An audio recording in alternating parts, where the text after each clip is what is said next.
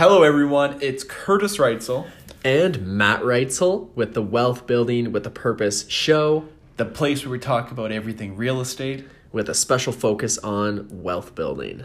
Let's ride.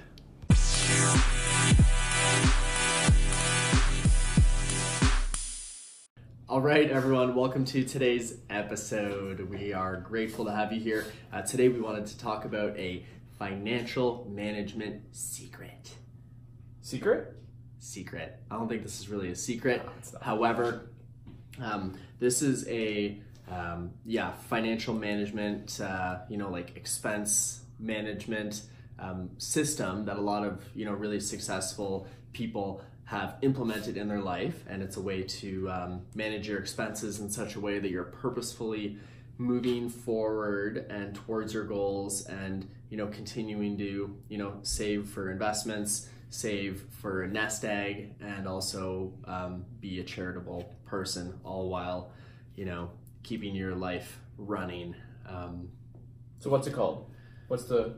i don't really know what it's called but the basic principle of it i think um, a lot of people would call it like a 70-30 principle um, and so the basic premise here guys and the numbers are going to change depending on what your current situation is and what your goals are. However the 70-30 they say the 70% is going to be for um, like let's take your income for a month 70% of your income you shouldn't live beyond 70% of your money. So the 70% is what you're going to live on. Now the 30% is where the magic happens as they say. So the 30% is divided 10 10 10 10 to put into investments 10 to put into a savings account and then 10 to tithe or to put to charity however you want to look at it. And this very basic principle, you know, for some people it might be 90 10, depending on where you're at. Um, or, you know, if you're making, if you have a higher income, you can potentially live off less than 70%. So maybe you're able to allocate more towards investments, charity, and savings. Um, this principle was actually what allowed us to get into investment real estate when our incomes, you know, were, were slowly growing and they weren't that that huge, generally speaking. Um, well, we were new to the business, and you know, like we came in from, like you know, I worked at Canadian Tire and was you know doing some personal training, and you came from Sobeys, so it's not like we we had you know big incomes to start off with. Like we came in not making much money, and you know getting into the real estate industry. Um, so it's it's definitely I like how you mentioned it's. I think the I think the overall thought is to have a plan for the money you know, for your money, right? And it depends on how much you're making, your expenses. If you make more money, then we would hope that you would be able to allocate more money to investments. Funny enough, though, that's not always the case. You know, people making 500, 600, 700,000, well, they have a 500, 600, 700,000 dollar lifestyle. Their house is mortgaged to the max, and it's you would think that if you make a bunch of money, you would, you know, be able to automatically have more to invest but I think it's important to realize that you know the money habits that we set now, especially us being you know getting into this at a, at, you know like early twenties sort of thing, right? Like you know we got in at a at a young age, and for us, you know I I desire to have amazing money habits when I'm starting off and as I grow my wealth because it's then it's easy it's easier as I become more successful and as we become more wealthy, you know, through investing and business and whatnot, that these principles are, are pretty much going to be the same 20 years down the line. It's just maybe we're now making, you know, X amount more. And now we can put more to investments because we're smart with our money, right? So I don't want people to get, you know, stuck on the set numbers per se. More so just understand that wherever you're at in life, just figure out how much you're spending to live your life and if that's 80 or 90%, it's I mean, it's just awareness. Because a lot of people just don't know how much they spend, how much they invest, sort of thing, right? yeah, It's just knowing the numbers allows you to make course adjustments and allows you to become better. That's it. Just awareness. So yeah, it's it's so true, and I think for a lot of people listening, you're you might be in a situation yourself where you're spending 100% of the money that you make, and that's that's totally fine because before I knew about this strategy for um, you know managing my expenses, I was spending everything um, you know, there nowadays with um, you know like credit cards and lines of credit, Right. you can actually spend more than 100% of what you make, yeah. which is kind of scary. Yeah, yeah. Um, so it's just I, I think like 110, 120%. yeah, literally, if you're making thousand dollars a month and you have a line of credit as well, you can spend twelve hundred a month and and just build up on the line of credit, which yeah. It's not a good uh, not a good money habit. I think Yeah. the first sort of thing to learn from this principle is to not spend 100% of what you make to have a certain percentage whether you know you're just going to start and things are tight and you're going to you're going to spend 97% on um, living and then you're to have 1% for saving 1% for investing 1% for charity and you think it's not much and really what happens is as you start implementing this principle um, it doesn't matter what the numbers are it's just the fact that you you bring a dollar in and you have a plan for what that dollar is going to do and you're not just going to spend 100% of it on consumption. And you start looking at your spending habits differently and this this starts to evolve over time and this is li- literally the only reason why we were able to buy investment properties in my opinion um, you might have other thoughts on that but whenever we get a commission check i would pay my taxes and then Obviously.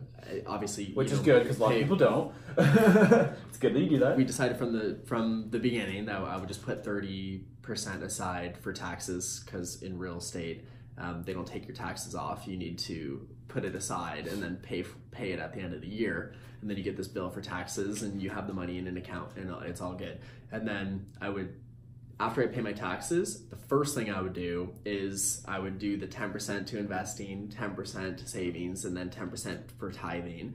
And for me, the tithing was I would just go to the bank and pull that money out and just have it in my car in like fives and 10s And whenever somebody was asking for money, I would just I would just give it to them. I'm leaving the grocery store, someone's asking for money, you know, whatever the situation was, I would just give them a little bit of money and that, you know, Or go buy Tim Hortons with them or whatever. whatever Yeah. it was. Yes, and then you have that money there to be able to do those To kinds give. of things. Yeah. When somebody's really in need, you can give them 50 bucks or whatever. Yeah. Um, and then also what I started noticing is that this investment property account is what I called it. Um, it was starting to accumulate money, and before you knew we had enough saved where we could buy a property. And I was like, holy smokes, this is something. It, it became so mindless. Like I didn't when you have the system set up and we knew what the paycheck was coming in and i automatically knew that 10% was going to go aside into the investment property account you don't have to think about it or kind of debate in your head you're just like okay i'm going to do that and then what i was doing was just making do with that other 70% for my living Right. and just and just sort of making it happen. And I'll admit, um, sometimes the sometimes that seventy percent actually wasn't enough to cover everything. So this might sound a little bit counterintuitive, but there was times where I would dip into my line of credit just to make my make the ends meet for that month.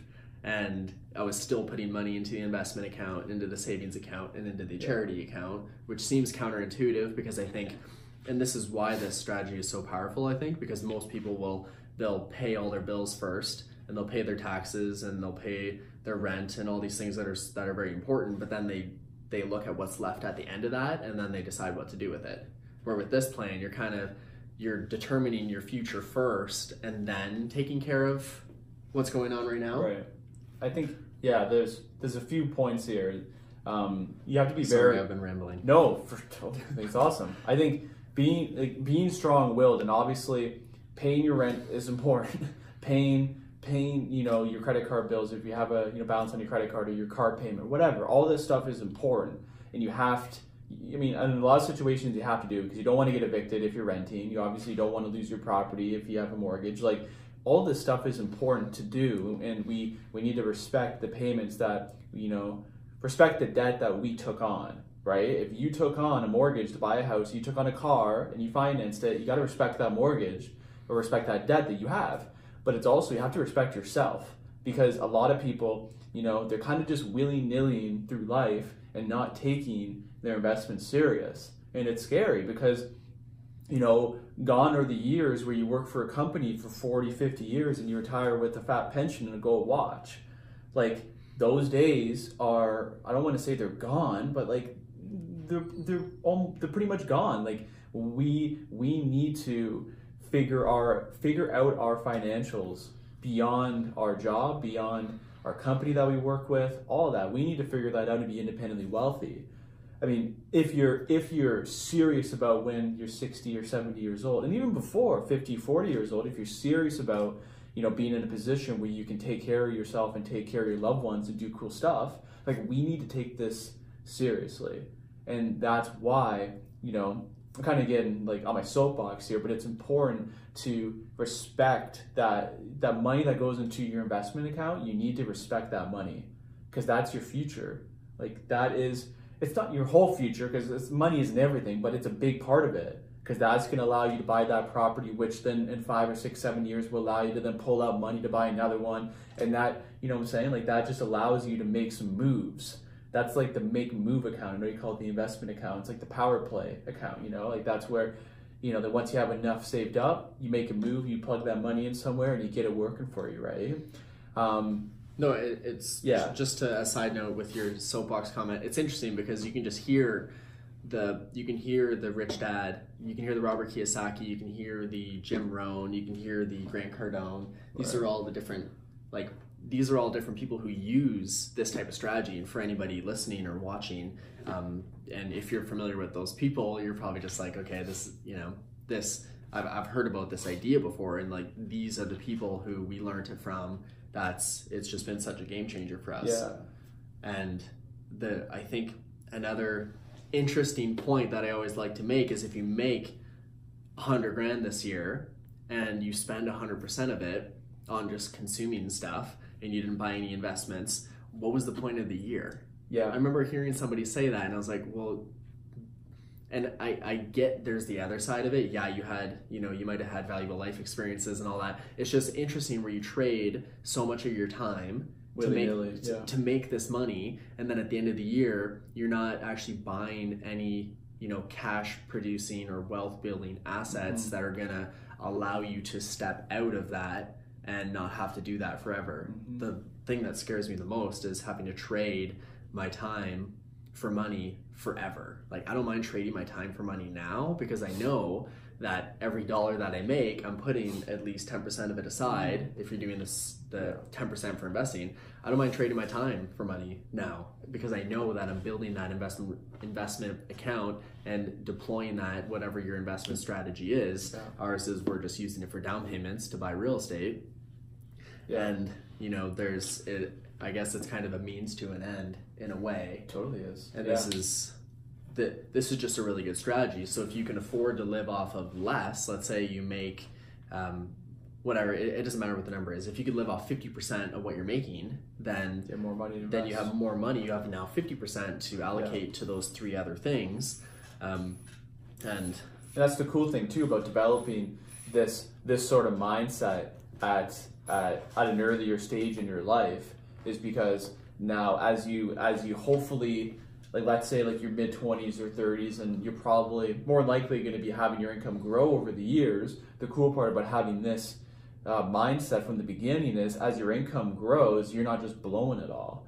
Like that's a big it, it's just like you said like what's the point of going to make 100 grand a year if at the end of the year you have nothing to show for like yeah you, you might have a cool house and some cool stuff but it's like you don't have any assets that are doing anything major for you right?